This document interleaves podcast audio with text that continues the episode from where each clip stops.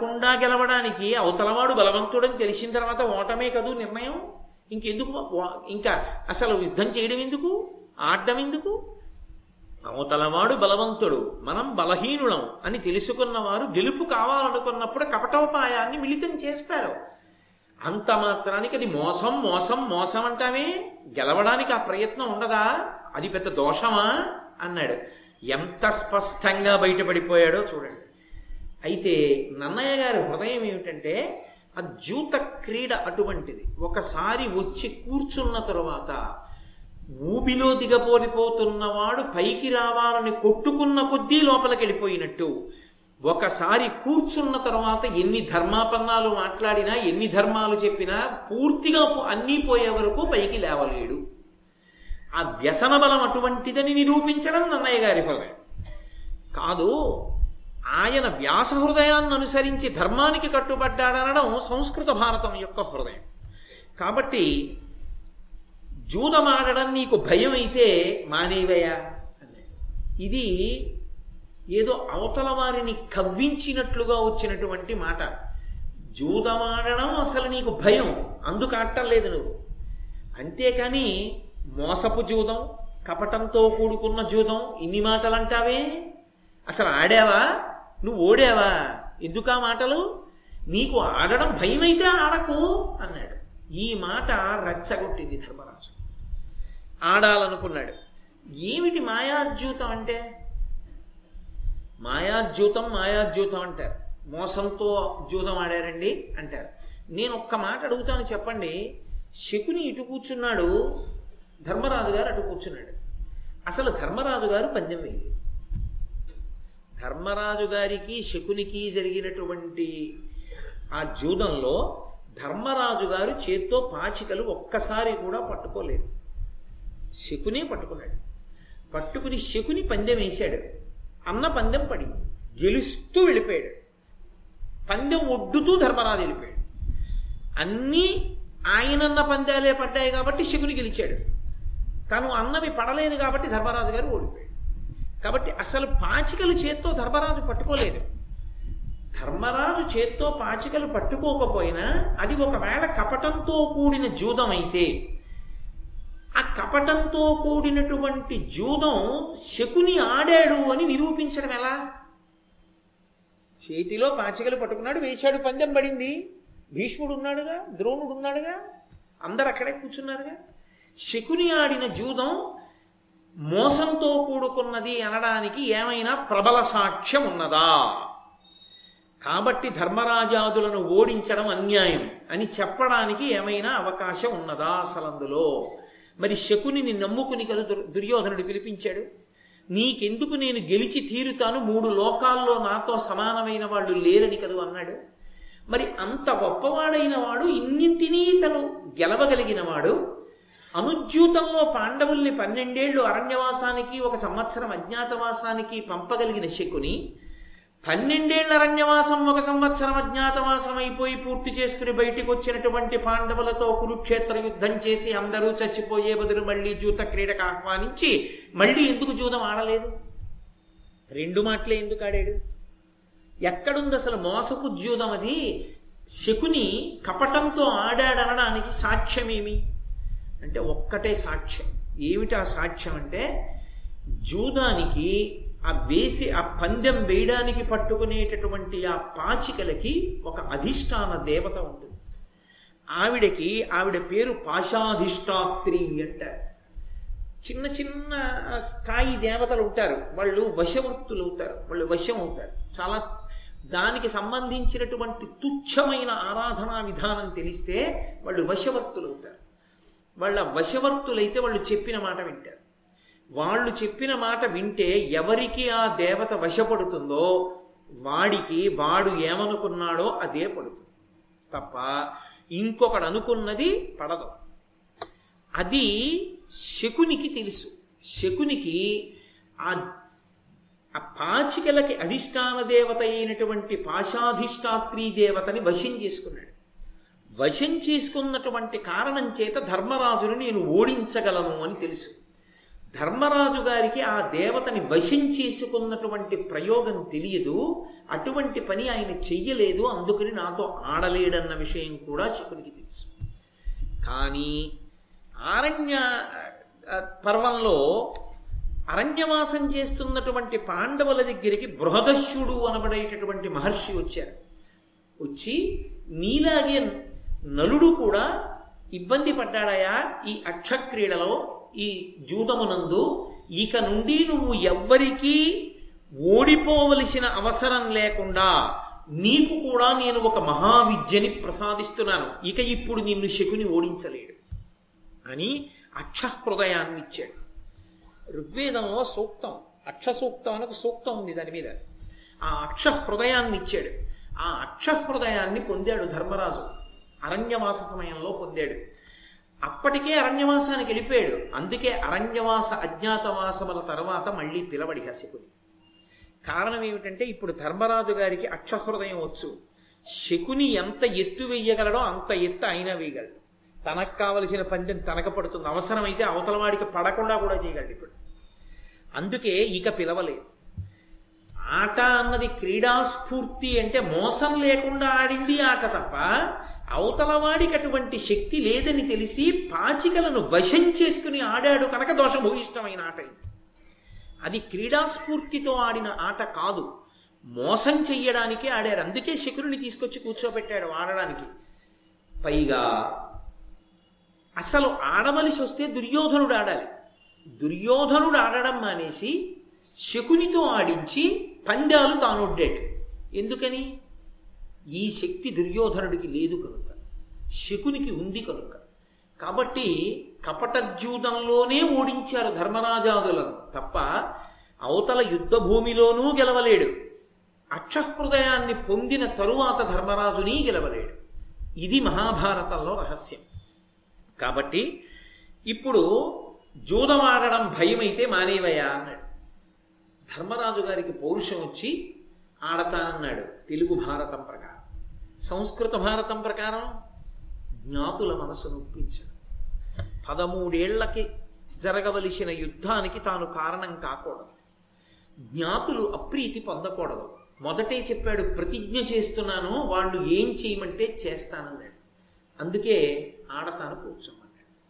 దుర్యోధనుడు అన్నాడు అనగా మా మామ శకుని నాకై కడంగి జూదమాడెడి నీతోడా కాదు నాక ఈతడొడ్డిన ధనరాశులివ్వి అయిన బొడిగా నీకు నీగలవాడ నేను.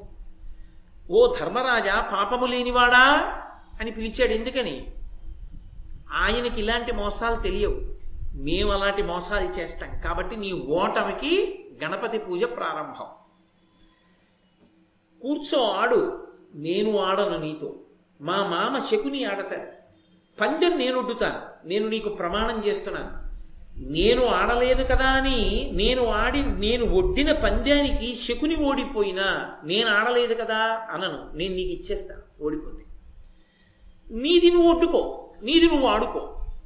ఇక్కడ ఆడడానికి ఒకడు వడ్డడానికి ఒకడు. అక్కడ ఆడడానికి వడ్డడానికి ఒకడే. వాడు ధర్మమూర్తి.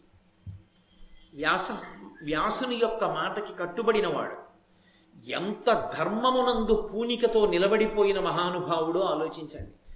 నేను వ్యక్తిగతంగా వ్యాస హృదయానికి పెద్దపీట వేసి మాట్లాడతాను.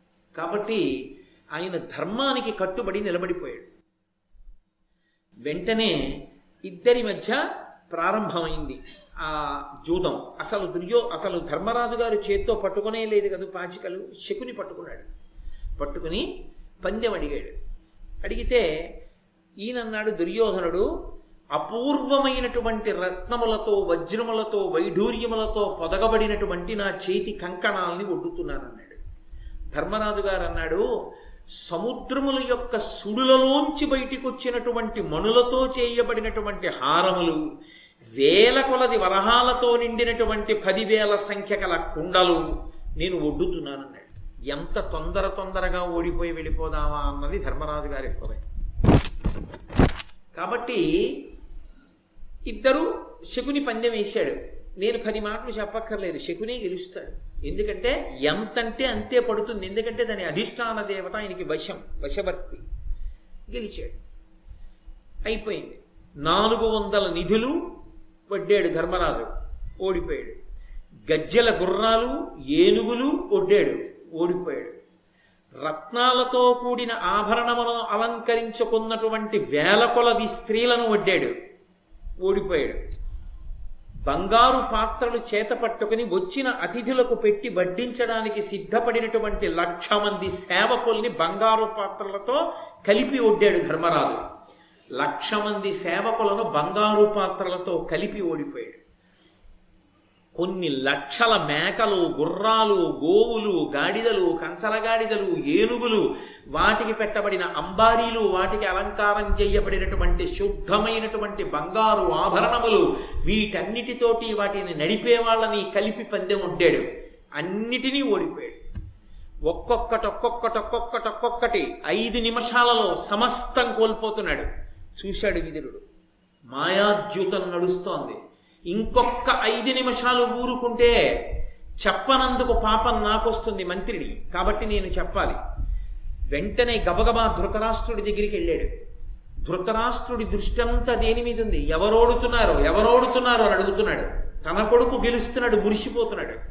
విదురుడి వెళ్ళి ధృతరాష్ట్రుడితో అన్నాడు కలుడీ దుర్యోధనుడెగ్గులతోడన యుద్ధవిల్లి. గోమాజురు తంబులు వించే దుర్నిమిత్తంబులు పెక్కులు ఉట్టే వీని పుట్టిన వేళం. ఓ ధృతరాష్ట్ర మహారాజా జ్ఞాపకం తెచ్చుకో. నీ కొడుకైనటువంటి దుర్యోధనుడు పుట్టినప్పుడు నక్కలు కూశాయి ఎన్నో దుశ్శకనములు కనపడ్డాయి. అంతటి దౌర్భాగ్యుడైనటువంటి వాడు నీకు కొడుకుగా పుట్టాడు. వాసవాత్మజు పంపుమిప్పుడు వాడు ధర్మవిధుండు నీ శాసనంబున నిగ్రహించు విచార దూరు సుయోధను భూసతీశ్వర దీన నీ కులమున్. మహీప్రజయున్ గత త్రాసవృత్తి సుఖంబు వందు ప్రధాన విగ్రహం ఇంకేటికిన్ అని అడిగాడు. ఇప్పటికైనా నా మాట విను. అర్జునుణ్ణి పిలు. పిలిచి దుర్యోధనుడి దగ్గరికి పంపించు. ఆయన ధర్మం తెలిసిన్నవాడు అర్జునుడు. ఆపగలడు దుర్యోధనుణ్ణి. ఇప్పటికైనా ఆప్చేసేయి. జూద క్రీడనని చెప్తాడు. ఆగుతుంది జూదం. ఇక్కడితో ఆపు. ఇంకొక అడుగు ముందుకెడితే ఇక రక్షకులు లేరు. ఎవరూ ఆపలేరు. మహాయుద్ధం సంభవిస్తుంది సర్వనాశనం అవుతుంది నీకు నాకు కాదు సమస్త ప్రజలు భూమిని పరిపాలిస్తున్న రాజులు నశించిపోతారు. ఆ స్థాయి తెచ్చుకోకు. నా మాట విను. వెంటనే జోక్యం చేసుకో ధృతరాష్ట్ర మహారాజా. ఈ మనుజాధమున్ గుణవిహీను బహిష్కృతు చేసి ధర్మ మార్గమున గౌరవాన్వయము కావుము. పాండు తనూజులం ప్రతాపం మెసగంగ నీలు. ఇది పద్యము సుమ్ము. ఒక్క నక్కనిచ్చి సింహమ్ముల విల్చికోలురుదే. అన్యుల వారలు కౌరవేశ్వర. నా మాట విను. పనికి మాలినవాడు ఈ దుర్యోధనుడు. వాడి బుద్ధి అంతా కాపక్షమే. వాడి బుద్ధి అంతా మోసమే. పాండవుల జోలికెడుతున్నాడు. అత్యంత ప్రమాదంలోకి జారిపోతున్నాడు. గెలుస్తున్నాను గెలుస్తున్నాను గెలుస్తున్నాను అనుకుంటున్నాడు. కానీ పెను ప్రమాదాన్ని తెచ్చుకుంటున్నాడు. గెలుచుకున్నది తాత్కాలికం. తర్వాత నీ వంశ నీ కడుపున పుట్టిన నూర్గురు పుత్రులు నశించిపోతారు. నా మాట నమ్ము. ఆపు చేయి ఇప్పటికైనా. ఇప్పటికైనా ఒక విషయాన్ని నమ్ము. గతత్రాస వృత్తి సుఖంబు వందు. భయాన్ని పోగొట్టుకుంటారు జనులందరూ. నువ్వు ఇప్పుడు ఈ యుద్ధాన్ని ఆపేస్తే. మహానుభావుడు శంకర భగవత్పాదులు సౌందర్యలహరి చేస్తూ ఓ మాట అంటారు. త్రాసత్రాణ స్ఫటిక ఘటికా పుస్తకరాం అంటారు భయాన్ని కల్పించేటటువంటి యుద్ధాన్ని పోగొట్టగలిగినటువంటి స్థితి ఇప్పుడే ఉంది. వేళ దాటిందా? నువ్వు ఊరుకున్నావా? ఎవ్వరు ఇక రక్షించగలిగిన వాళ్ళు లేరు. పాడైపోయేది నీ బిడ్డలే నువ్వే. గుర్తుంచుకో ఆపు చేయి జోక్యం చేసుకో. నువ్వు మహారాజువి. నువ్వు మాట్లాడనప్పుడు మేము మాట్లాడకూడదు. నీకు చెప్పడమే తప్ప ఆపగలిగిన అధికారం మాకు లేదు. మహారాజా జోక్యం చేసుకో అన్నాడు. ఏమీ వినపడనట్లు ఊరుకుని మురిసిపోయాడు. తన కొడుకు గెలుస్తున్నాడని విదురుడికి ఏ గౌరవం జరుగుతోందో చూస్తున్నారు భీష్మాదులు. వాళ్ళు జోక్యం చేసుకున్నా ఇంతే. అయితే ఒక ప్రశ్న అడగచ్చు. సామ్రాజ్యం అంతటికీ కూడా రక్షకుడు భీష్ముడు కదా? ఆయనే చేత ధనస్సు బాణాలు పట్టుకుంటే ధృతరాష్ట్రుడు తట్టుకోగలడా? దుర్యోధనుడు తట్టుకోగలడా? భీష్ముడు ఎందుకు ఆ పని చెయ్యలేదు అని అడగచ్చు. భీష్ముడు ఏనాడు శంతన మహారాజు గారి యొక్క మాటకి కట్టుబడి తాను రాజ్యమును స్వీకరించనని ప్రతిజ్ఞ చేశాడో ఆనాడే రాజ్యాధికారం మీద తనకున్న హక్కును విడిచిపెట్టేశాడు. కాబట్టి ఇప్పుడు ఆయన కర్తవ్యం ఒకటే. ఇంటి పెద్దవాడిగా తాతగారిగా ఎన్ని గొడవలు జరుగుతున్నా రాచపదవిలో కూర్చున్న వ్యక్తి ఎవరో అతను ఆజ్ఞ ఇవ్వాలి తప్ప అతనికి నచ్చజెప్పగలడు తప్ప అతను ఆ మార్గాన్ని అనుసరించడానికి సిద్ధపడకపోతే తాను పెంచిన వంశాన్ని తాను నిర్మూలించలేడు. ఎంతో కష్టపడి పెంచాడు ఆ వంశాన్ని. దాన్ని తన చేతులతో తాను త్రుంచలేడు భీష్ముడు. ఆయన చేత అధికారం లేదు ధృతరాష్ట్రుడు అధికారి. మహానీతి కోవిదుడైనటువంటి వాడు ధర్మాత్ముడైనటువంటి విదురుడు లేచి చెప్తేనే వినని ధృతరాష్ట్రుడు తాను లేచి చెప్పినా వినడం. అవమానాన్ని కొని తెచ్చుకోవడం తప్ప మార్గం ఇంకోటి ఉందా? పైగా అగ్రపూజ కృష్ణ భగవానుడికి జరుగుతున్నప్పుడు కృష్ణ పరమాత్మ యొక్క అమతాన వైభవం ఏమిటో స్పష్టంగా చెప్పినవాడు భీష్మాచార్యుల వారు. అటువంటి భీష్ముడికి కృష్ణావతారం ఎందుకు వచ్చిందో తెలుసు. కురుక్షేత్ర సంగ్రామాన్ని ఆపలేమని కూడా తెలుసు. ధర్మం నిలబడుతుంది అధర్మం నశించిపోతుందని కూడా తెలుసు. దానికే దారి తానే పరుచుకుంటున్నాడు దుర్యోధనుడి అని కూడా తెలుసు. అటువంటి స్థితిలో భీష్ముడు లేచి ఏం మాట్లాడగలడు?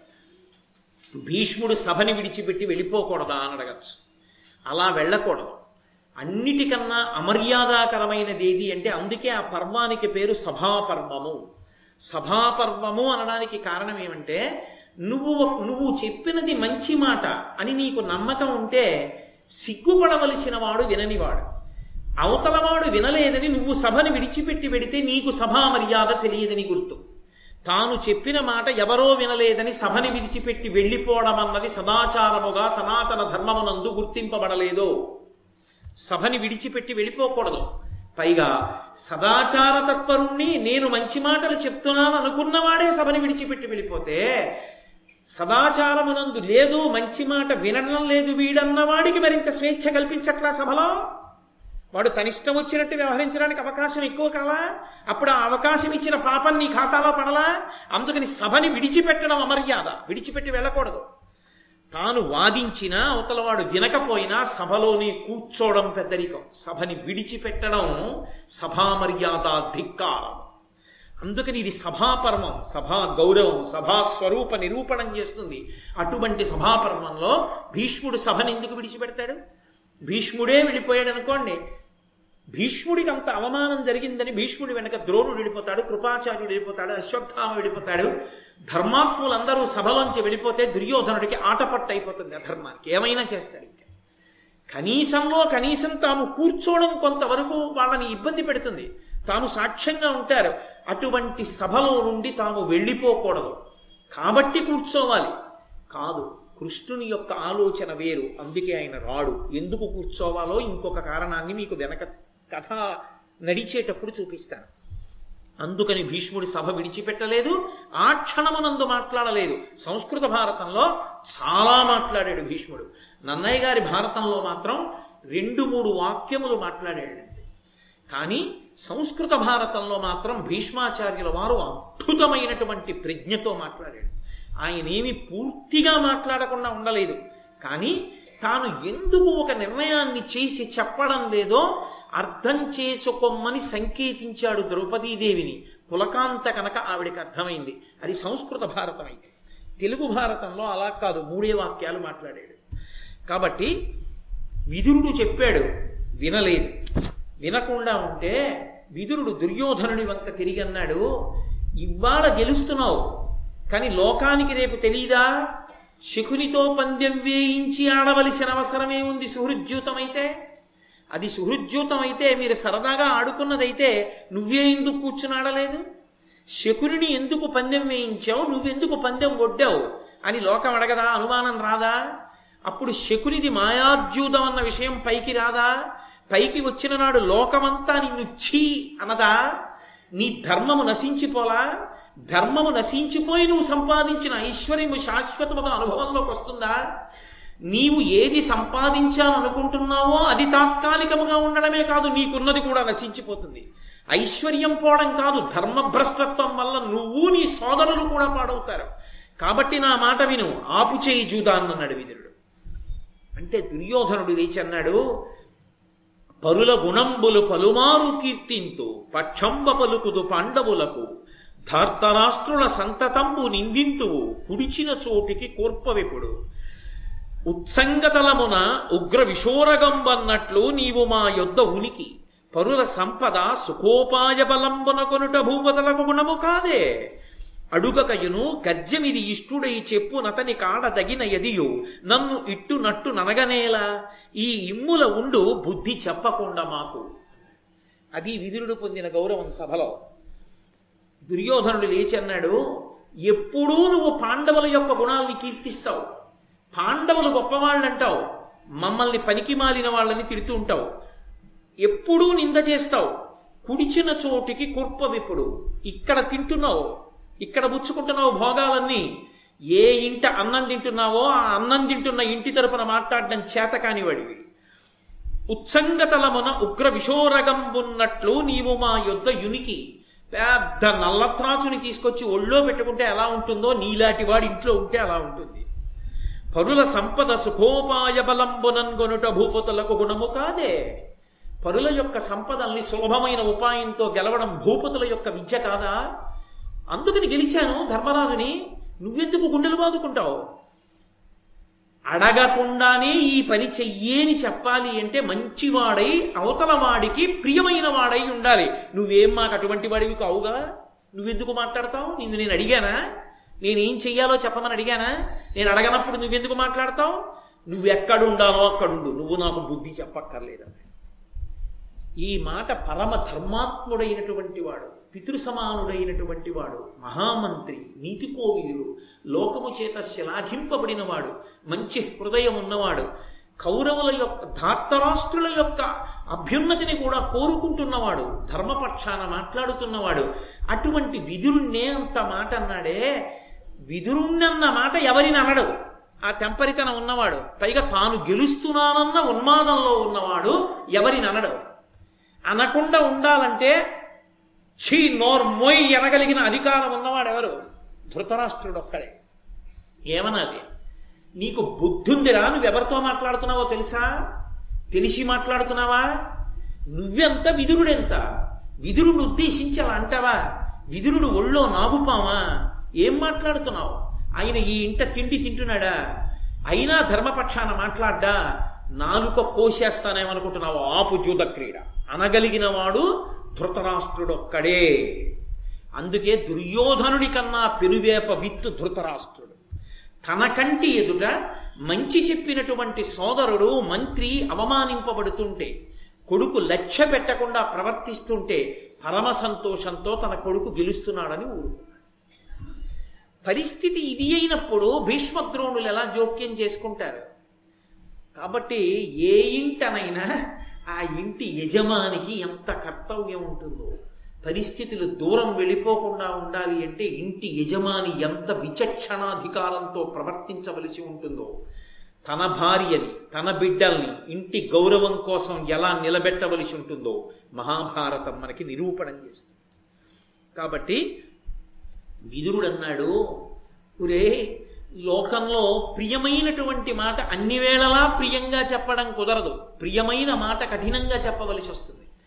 కఠినంగా చెప్పినా అందులో ప్రియమైన మాట ఉంది మన అభ్యున్నతి కోసం చెప్పారని గ్రహించగలిగిన గలిగి అలా గ్రహించడానికి హృదయమునందు సంస్కారం ఉండాలి. నీకు ఆ సంస్కారం ఉంటే నేను ఇలా ఎందుకన్నాను అన్నది నీకు అర్థమై ఉండేది. నువ్వు నా మాట ఎందుకు వింటావు? నువ్వు ఎవరి మాటలు వింటావన్న దాన్ని బట్టి నీ అభ్యున్నతి నిర్ణయింపబడిపోయింది. నువ్వు నా మాటలు వినవు. నువ్వు ఎవరి మాటలు వింటావో నువ్వు ఆడుతున్న ఆట చెప్తోంది. దీని పర్యవసానమేమో కాలము నిర్ణయిస్తుంది. ఇది చాలా చాలా ముఖ్యమైన విషయం సుమా. మన పక్కన చేరినటువంటి వాడు ఇటువంటి వాడు. వాడి గుణగణములు ఎటువంటివి? వాడి స్వభావం ఎటువంటిది? దానిని బట్టి ఎప్పటికైనా మన అభ్యున్నతి కానీ మన పతనం కానీ నిర్ణయింపబడుతుంది. దుశ్శాసనుణ్ణి కర్ణుణ్ణి శకుని ఇలాంటి వాళ్ళని పక్కన చేర్చుకున్నాడు. వాళ్ళు చెప్పిన మాటలే వింటాడు. విదురుడు చెప్పిన మాట ఒక్కనాడు ఒక్క మాట వినడు. విదురుడికి లోటు వచ్చిందా మహాభారతంలో? విదురుడి కీర్తి తగ్గిందా? వినకపోయిన వాడు నశించిపోయాడు. తప్పు ఎక్కడుంది అంటే చెడు మాట చెప్పిన వానిది తప్పు కాదు. చెడు మాట చెప్పడానికి అవకాశం ఇచ్చిన వాడిది తప్పు. నువ్వెందుకు ఇవ్వాలి? పక్కన చేర్చుకున్నావు విన్నావు పాటించావు పాడయ్యావు. పక్కన చేర్చుకోకుండా ఉంటే వినకపోతే పాటించకపోతే పాడై ఉండేవాడివా? కాబట్టి ఎవరి అభ్యున్నతి వాళ్ళ చేతిలో ఉంది. ఎవరి పరాకు వాళ్ళ చేతిలో ఉంది. నువ్వు అభ్యున్నతిలోకి రావాలంటే నువ్వు జాగ్రత్త పడాలి. నువ్వు మంచివాడు మంచివాడు మంచివాడని చేరదీశావు. ఆయన హృదయమేమో తెలుసుకోవడానికి ఒక్క మాట చాలు. ఒక మాట విన్నావు ఒక రోజున తెలిసిపోయింది ఆయన హృదయం ఏమిటో. ఇక నీ దగ్గరికి రానివ్వకూడదు. దూరం పెట్టేయవలసిందే. తెలిసిన తరువాత కూడా దగ్గరికి చేర్చావో? వాడే గొయ్యి తీస్తాడు తెలిసిపోయినప్పుడు. అందున తెలిసిపోయిన తరువాత ఇక దగ్గరికి రానివ్వకూడదు. మరింత ప్రమాదకరం. తెలిసి తెలిసి తెచ్చుకున్నాడు. ఒకరు చెప్పినా వినలేదు. దాని చేత సర్వనాశనాన్ని పొందాడు. అందుకే మహాభారతం యొక్క సందేశం అది. మనిషి పతనం ఎక్కడుంటుంది అంటే మనిషి పక్కన చేరేటటువంటి వాళ్ళని బట్టి ఉంటుంది. అందుకే శారీరకంగా మనిషి పక్కన చేరచ్చేమో కానీ మనసులోకి చేరనివ్వకూడదు. అలాగని శారీరకంగా పక్కన చేర్చిన అదే పనిగా మాట్లాడేవాడి వలన ఎప్పటికైనా ప్రమాదం వస్తుంది. కాబట్టి ఎవరిని ఎక్కడ ఎలా ఉంచాలో నేర్చుకుని బ్రతకడం అన్నది జీవితంలో తెలిసి తీరాలి. లేకపోతే ప్రమాదం వస్తుంది. కాబట్టి ధర్మరాజు గారు మళ్ళీ ఒక్కొక్కటి ఒక్కొక్కటి ఒడ్డుకుడ్డు వెళ్ళిపోతున్నాడు. ఎల్ల ధనంబులు నోటుబడి ఇందుకులేశ్వర ఇంక నొడ్డగా మొల్లము నాకు చూపమని ముందట సారలు త్రోచి ఆడగా నొల్లకయున్న సౌబులనకు ఉన్నత చిత్తుడు దారుణీతలంబెల్లను ఒడ్డి యొటువడియన్ బలవద్వ్యసనాభిభూతుడై ననయ్య గారి ఆంధ్ర భారతాన్ని అనుసరించి వ్యసనము బాగా తలకెక్కినటువంటి ధర్మరాజు ఇన్నిటిని ఓడిపోతున్నా సరే అందులోంచి బయటికి వద్దాం అనుకోలేని వాడు వ్యసనము అంటేనే దానికి ఉన్న లక్షణం అది. అన్నీ పోతున్నా సా మళ్ళీ ఇంకా ఏదో అందులో గెలవగలమనేటటువంటి తాపత్రయాన్ని అలా నిలబెట్టి ఉంచుతుంది. ఉంచి సర్వనాశనం చేసేస్తుంది. వ్యసనమునకు వశపడినటువంటి వాడై అన్నిటినీ ఓడిపోయిన తరువాత శకుని పాచికలు వేయడం మానేసి పందెం వేయడం మానేసి ఆ పాచికలు కింద పడేసి ఇక నీ దగ్గర ఏముందని నేను పందెం వేయను. ఏమైనా ఉంటే కదూ పందెం వేయడానికి ఏముంది నీ దగ్గర అని అడిగాడు. అడిగితే ధర్మరాజు గారు అన్నాడు పౌరుషం వస్తుంది కదూ నా సమస్త సామ్రాజ్యాన్ని ఒడ్డుతున్నాను అన్నాడు. వెంటనే శకుని పాచికలు తీసి వేశాడు. పాశాధిష్టాత్రి వశ వశమైన వాడు వెంటనే అనుకున్న పందెం పడింది అంతే. నిన్నటికి మహారాజు పావు గంట ముందు నేను ప్రసంగం మొదలుపెట్టేటప్పటికీ సార్వభౌముడు. ఇరవై ఐదు నిమిషాల తర్వాత సర్వభ్రష్టుడు. అన్నిటినీ పోగొట్టుకున్నాడు. ఒక్క ధర్మాన్ని తప్ప ధర్మం పోయిందన్న మాట అనడానికి వీల్లేదు. నిజానికి ధర్మమునందు నిలబడ్డాడు వ్యాసహృదయాన్ని అనుసరించి అన్ని రాజ్యమంతా పోయింది.